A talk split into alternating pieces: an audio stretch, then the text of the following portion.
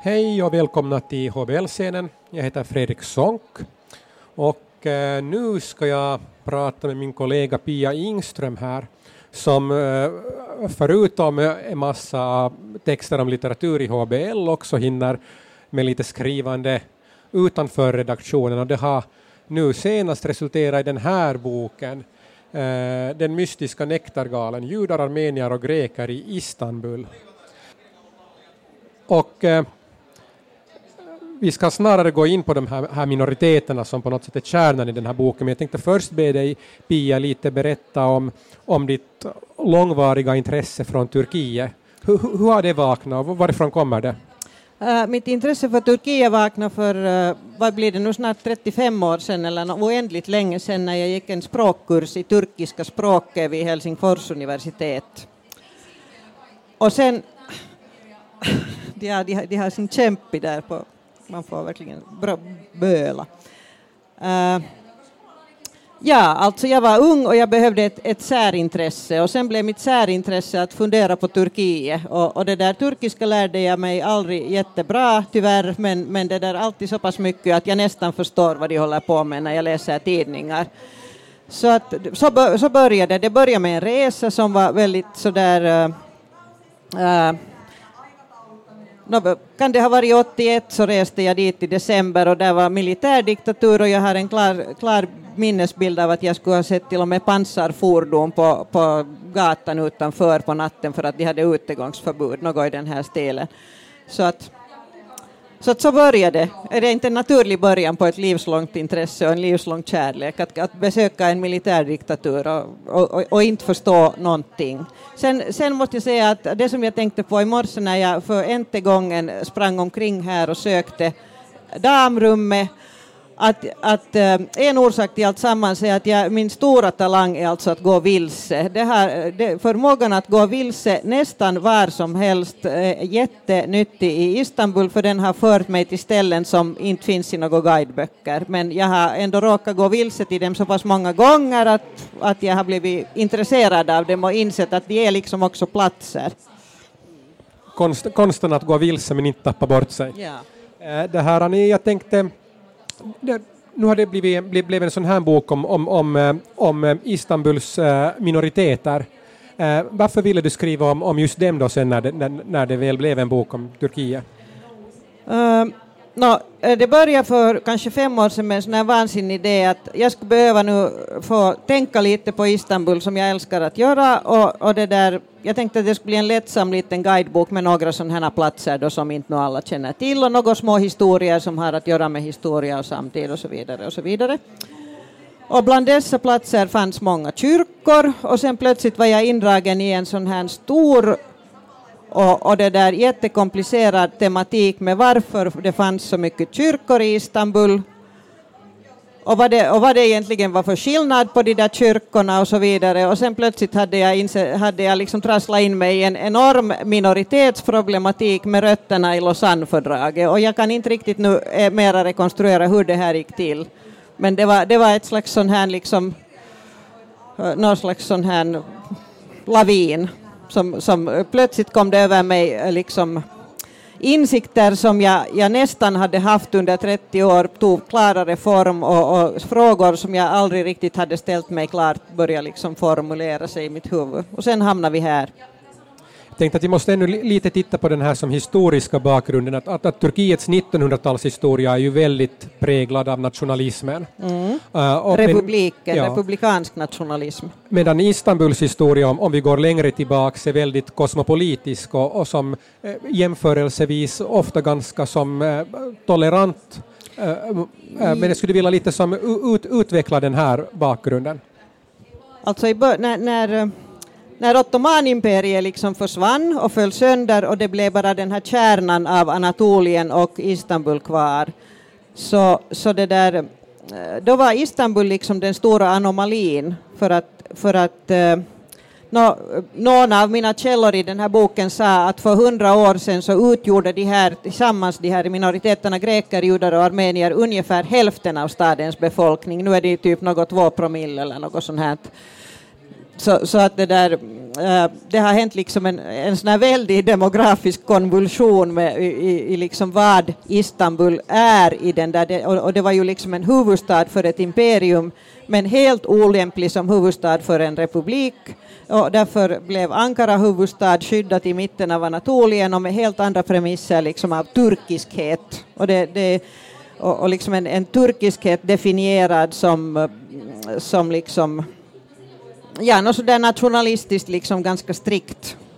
Att, att det, är, man, är man liksom turkisk så är man på något sätt också etniskt och språkligt och religiöst muslimsk turk. Det var väl det som var idén för, för Atatürk. Och det var ju en, på många sätt var det en funktionell idé också, men, men det ändrar ju liksom på mycket i, i de här minoriteternas ställning.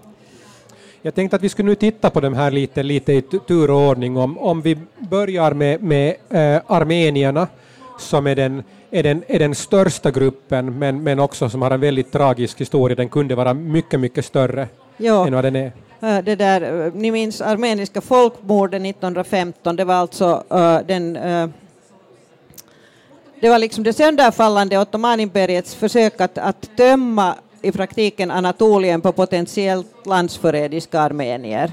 Och det, det genomfördes med ganska stor fermitet, så det blev alltså en, en armenisk befolkning kvar i Istanbul. Folkmordet började 24 april 1915 genom att, att det, här, det ledande skiktet i Istanbul, de ledande armeniska eh, lärare, tidningsmän, sån här liksom eliten, eh, tog, deporterades från Istanbul och dödades. Så det, var, det, kallades, det kallas för halshuggningsfolkmord eller något sånt här när man gör en sån här operation. Och sen börjar man tömma Anatolien på armenier genom att, genom att döda dem och föra dem genom öknen till syriska gränsen och så vidare. Och så vidare. så det, var, det var liksom början för, för, eller det här är liksom en realitet som, som eh, de ungefär kanske 50 000 eller 70 000 armenierna i Istanbul idag har lika nära sig som vi har till exempel inbördeskriget. Det kan man ju jämföra med på samma sätt som, de vet, som, som vi vet vi, hur våra mor och farföräldrar stod i den konflikten, så vet de ungefär vad deras mor och farföräldrar och, och deras föräldrar var med om 1915. Och det, det, kanske kan tilläggas att det var väldigt storskaligt, det talas om en miljon döda en miljon, människor. 1,2, där, där finns en massa syriska kristna inblandade också. Det är lite, ingen räknar ju dem så noga, det var ju liksom en del av hela idén. Men, men som till, till skillnad från eh, hur, hur vi talar om inbördeskrig eller hur, hur tyskarna talar om, om förintelsen så är det här folkmordet fortfarande som tabu i Turkiet, eller hur? Jo, det är tabu på det sättet att eh, att turkarna eh, har nog inte odlat någon sån här minneskultur alla Tyskland. De har inte, äh, inte sån här Stolpersteine och de har inte en, ett monument över Istanbuls dödade armenier och sånt här som det finns, som Tyskland är fullt av. För att äh, No, de har nu det inte av olika historiska orsaker, inte för att de skulle vara liksom sämre människor än någon annan, men de har liksom odlat en helt annan kultur som har varit förnekelse helt enkelt. Hur påverkar den här kulturen minoriteten då, armenierna som lever kvar? No, det, det, är nog nästan omöjligt att föreställa sig hur den påverkar dem. De vet ju det här. Alltså det, det, som, som en turkisk sagesman, som jag en turkisk statsvetare som jag intervjuar för den här boken, sa att, att alla de här minoriteternas historia är naturligtvis en historia av trauma, men samtidigt är det liksom en sannfärdigare bild av turkisk historia än, än den officiella nationalistiska historieskrivningen. Och det här var alltså ändå en, en muslimsk turk som sa det här åt mig, alltså det, det är ingenting som Ingen, och det här är, men det egendomliga är för, för, alla de här minoriteterna, alltså, och det här är en riktigt stor paradox som dock har förklaringar men som förvånar många när man introducerar den först så är det så att, att den här Erdogans och hans parti AKPs första eh, perioder vid makten var en bra och löftesrik tid för de här små kristna och judiska minoriteterna. Och förklaringen till det här är delvis alltså att på den tiden så, så trodde kanske också vissa i AKP själva och, och EU trodde att, att, det, att det här var liksom, AKP var ett sånt här islam light-parti som skulle gå att inlemma i EU. Därför så, så det där för, för turkarna var det, var det av intresse plötsligt att, att påpeka att de värnar om sina minoriteter och tolererar dem och för, för det där mm, EU såg det intressant ut att få liksom en, isla, en muslimsk partner som man skulle kunna då dela med. Det blev sen inte så, men, men det där under de här första åren som, som Erdogan var vid makten så, så blev det mycket friare i Turkiet för de här minoriteterna att, att liksom agera som, som kulturaktörer, inte som politiska aktörer och inte som identitetspolitiska aktörer, men de fick plötsligt visa upp sin kultur till exempel. Mm. Men, men det kanske, kanske är värt att på, påpeka att det kanske inte i första hand är ett sådant religiöst förtryck om man nu jämför med hur det har varit eh, kanske på, på, på, andra håll, utan, utan mer att den här som sekulära staten har varit väldigt eh, repressiv mot som berättelser som inte överensstämmer med dens berättelse. Uh, ja, precis. Alltså det, det här förtrycket så, som de har utsatts för, det har varit liksom nationalistiskt och, och det, det förtryck som de nu säkert också nu utsätts för och kommer att utsättas för, som kan, kan bestå i vad som helst, det är också liksom Egentligen är det, handlar det ju om nationalism och politik, det handlar egentligen inte om hurdant islam är, det här tycker jag att det är viktigt att påpeka. Eh, så att, så att det där, de, här, de här minoriteterna fick finnas under sultanvälde och då hade de ett system där de just eh, definierades genom sin religion. Och de har fått finnas liksom eh, just och just under republikens tid på grund av Lausannefördraget. Men de har inte fått göra något väsen av sig och de har inte varit populära och man har alltid kunnat använda dem som syndabockar till exempel. om vi går över lite här till judarna. Vad va, va, va, kan vi säga om, om dem och deras situation? Och det är sen igen en sån annorlunda historia, helt och hållet annorlunda för att huvud, huvuddelen av den judiska befolkningen i eh, eh, Turkiet, som alltså bor då nu mestadels i Istanbul, eh, stammar från de sefardiska judar som på 14, i slutet av 1400-talet fördrevs från Spanien och som sultanen då alltså mottog som sån här en välkommen injektion av, antar jag, liksom helt enkelt olika typers professionell och ekonomisk know-how. Så att, så att de är egentligen liksom de inbjudna gästerna, de inbjudna, inbjudna andra i, i det här. Och, och, det där, och det finns nu kvar av dem då kring 17 eller 15 000 i Istanbul och de lever och de, de har alltid liksom äh, haft, haft en sån här mycket mycket eh, diskret linje där de äh, det finns ju en sån här magi i det här att om, om liksom, äh, de här minoriteterna säger att vi har alltid haft det så bra, vi har alltid haft det så bra, vi har alltid haft det så bra och, och vi är så tacksamma så är det liksom en sån här, förtrå, en sån här besvärjelse att, att man hoppas att det ska fortsätta på samma sätt. Just, just, just i det här så att säga minoriteterna som äh, försök att, att vara till lag och inte ställa till med bråk så äh, introducerar du det anatoliska leendet som en sån här strategi. Vill, vill, du berätta lite om den? Ja, det anatoliska leendet äh, kommer igen från, från den grekiska, eller den, den amerikanska filmregissören Elia Kazan som alltså var till sin härkomst turkisk grek. Och, de här turkiska grekerna är då den tredje kategorin och den minsta av de här mina minoriteter och på på ett sätt för mig den käraste, fast, fast den är svårast att få, få veta någonting om eftersom jag inte kan grekiska och eftersom det inte nu verkar finnas i världen något jättestort intresse att skriva om dem. Men, men det som alltså, Ilja Kazans pappa äh, hette Kasanolu och det är liksom ett, ett, grek, ett, ett grekiskt namn men i turkisk form för det var så man gjorde det liksom på något sätt på den tiden också i slutet av 1800-talet. Och jag tror att de kom från äh, de kom från Anatolien men hans mammas släkt var på något sätt istanbulifierad eller konstantinopoliserad. Uh, och, uh, och de kom till USA så att, så att Kazan har själv bott nästan hela sitt liv i, i USA och, och det där, har, har inga, inga egna minnen av, av Turkiet på det sättet men, men det där han ägnar mycket tid som, som gammal man åt att försöka förstå sin pappa, den här, den här matthandlare Kazan som, som utåt alltså var en sån här uh, hövlig och ar, artig, artigt leende person vars, vars liksom, uh, lärdomar till sonen var att, och, att, att walk away from a quarrel och, och liksom lägg dig inte i och sköt ditt och, och det här fasaden var ett sånt här anatoliskt leende, alltså ett, ett sånt här minoritetsleende som, som signalerar att jag är inte farlig för någon, jag vill inte blanda mig i något rubbel, jag vill vara kaveri med alla, vad som helst passar mig. Köp min matta, liksom, eller låt bli, det är fine. Det är det anatoliska leendet. Och bakom det här anatoliska leendet säger då Ilja Kazan som, som kände sin pappa eh, och hans leende utåt och hans för, förfärliga temperament i hemmet. Bakom det här leendet finns då det här ständiga raseriet över att måste hålla på på det där sättet för att aldrig, man aldrig känner sig trygg. Och det här är ju en sån här minoritetsfigur som, som man nu kan pröva på sig själv ibland kanske. Eh, det här, vad, det, vad det gäller just grekerna så, så är ju situationen präglas ju förstås av att Turkiet och Grekland är, är grannländer och det har bott i tiderna massor med, med greker i Turkiet och också i Grekland finns det idag en, en turkisk eh, eh minoritet.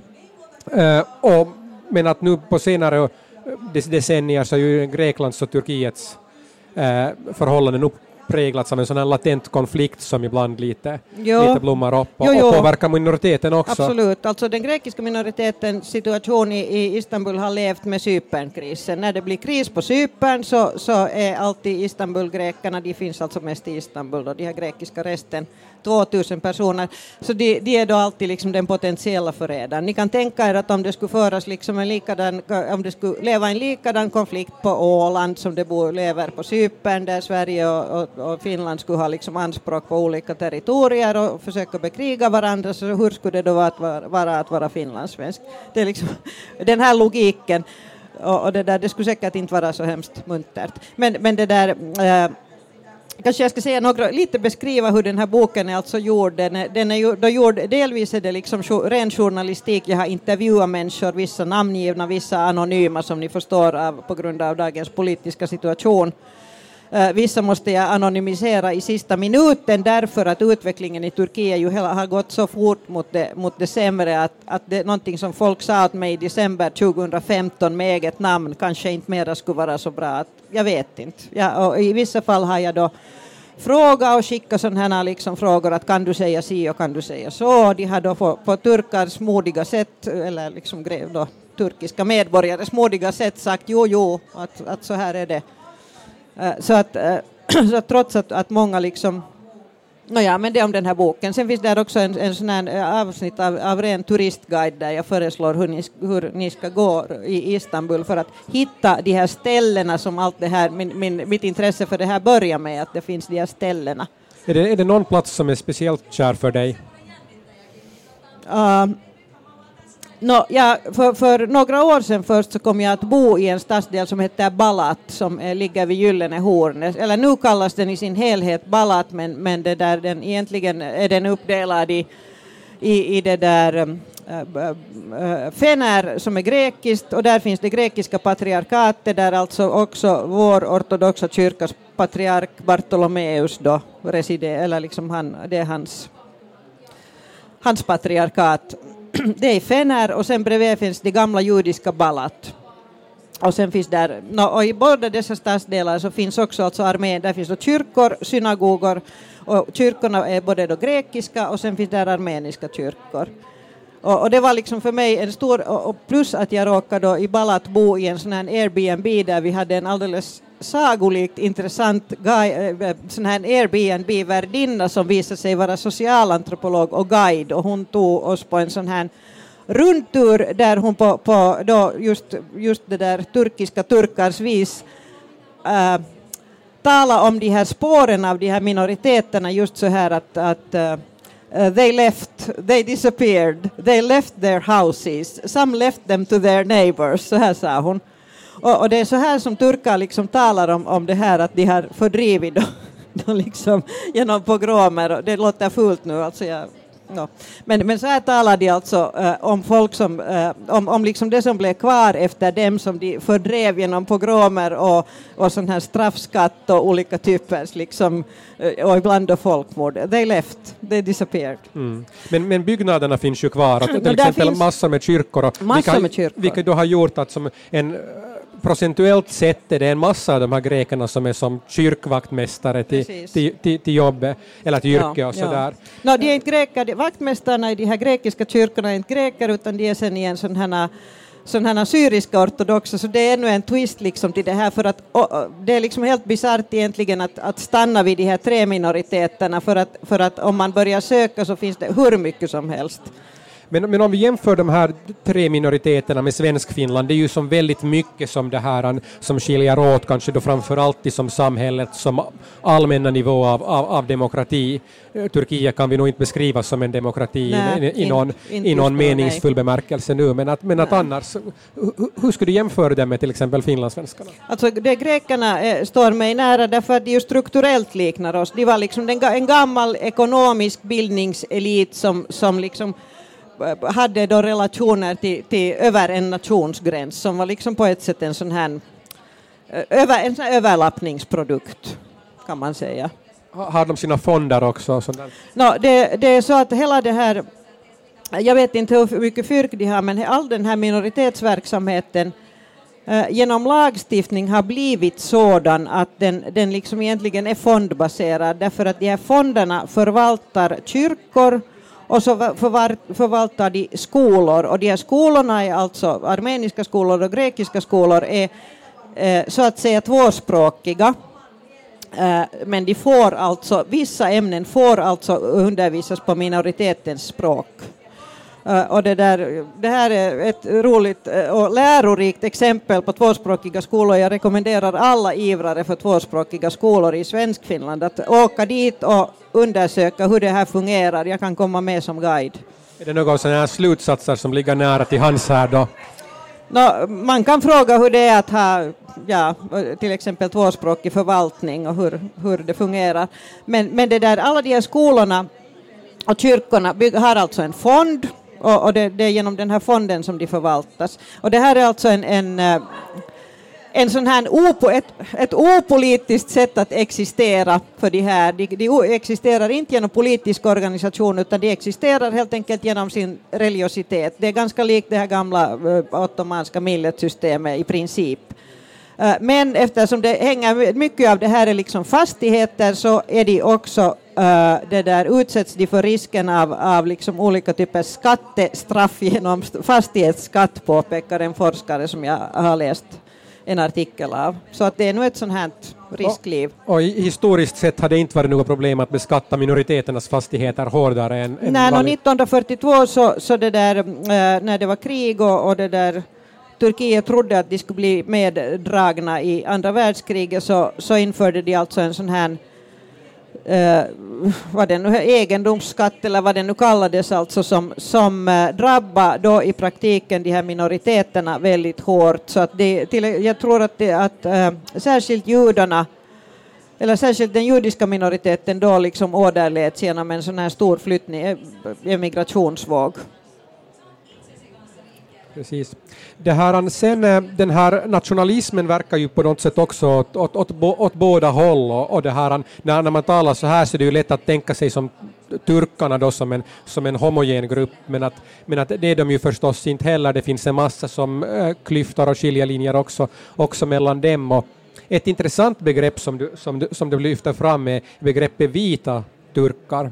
Eh, kan ja. du utveckla det lite? Ja, För det handlar vi- inte om, om, om som ras i någon Nej, nej, nej, utan vita turkar är alltså något, ett begrepp som sådana här europeiserade eh, liksom frisinnade, sekulariserade turkar på något sätt i något skede på 90-talet hittade på för att beskriva sig själva Eh, som, till, till åtskillnad från det här, det här liksom Erdogans eh, trogna väljare, de här, eh, som, som någon har kallat för ana, liksom de här anatoliska kalvinisterna, de här liksom islamistiska eller, eller liksom mycket religiösa Erdogan-anhängarna å ena sidan och sen de här europeiserade vita turkarna som nu kunde vara då republikaner men ofta så var något slags vänster så här och, och akademiker och så här.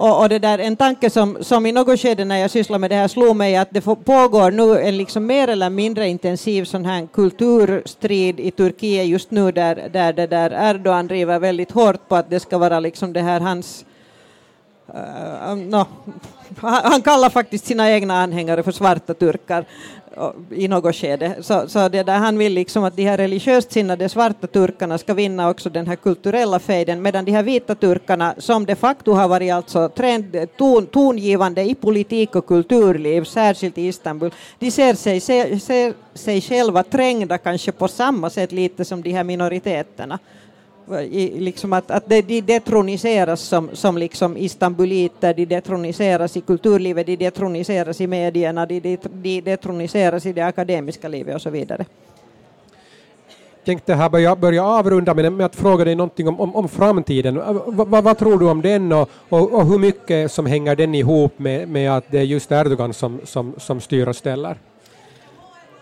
Uh, No, no, om man frågar turkar som till exempel har nu gått i landsflykt så, så anser de ju uh, förmodligen att det hänger ihop ganska mycket personligen med honom. No, ni kan ju tänka er vad, vad det då fantiseras om i de här dissidentkretsarna.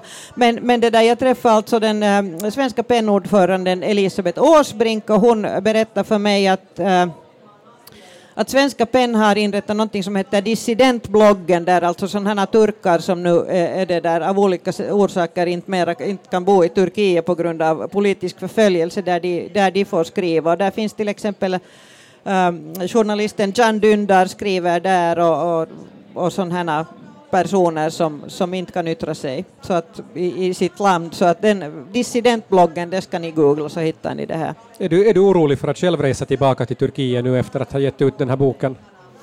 Nå, inte vet jag. Jag är nog en så nojig människa så jag kan oroa mig för precis vad som helst. Så nu är jag ju onekligen är jag ju lite orolig. Ja. För att det har, det har fängslats äh, europeiska journalister ja, alltså, där? På, utländska medborgare är inte alls skyddade av sitt utländska pass, det har vi sett i, i flera fall. Uh, visserligen har jag alltså inte berört det som man inte får alls beröra. Den här boken handlar alltså inte om kurder. Och kurder ska man inte skriva om för det är liksom, då, då, då är man genast i blickfånget.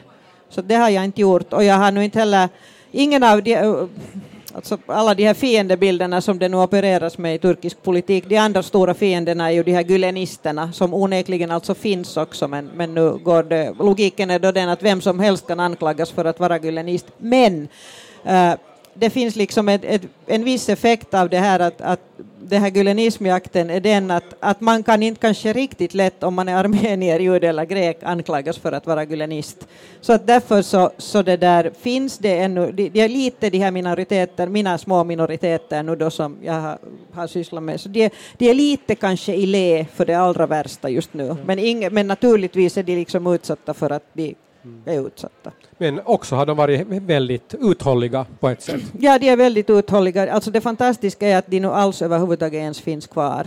Och därför, men men inte, inte det är ju liksom någon hemskt lysande demografisk prognos för de här grekerna till exempel, men jag tycker att på något sätt fick jag sen ett sådant patos att jag vill benämna dem och jag vill att ni lär er vad olika delar av Istanbul, av Istanbul hette när det var Konstantinopel och, och vad, de, vad, vad, vad grekerna kallar liksom de olika delarna av stan. Och sen räknar jag också upp då, eh, eller jag försöker liksom, så här som finlandssvenskar helst inte vill kallas Sverigefinländare och vice versa, så, så det där finns det också en sån här liksom Eh, på något sätt det här namngivningssystemet för de här grekerna och vad de allt kan tänkas kalla sig själva och vad andra kallar dem och var.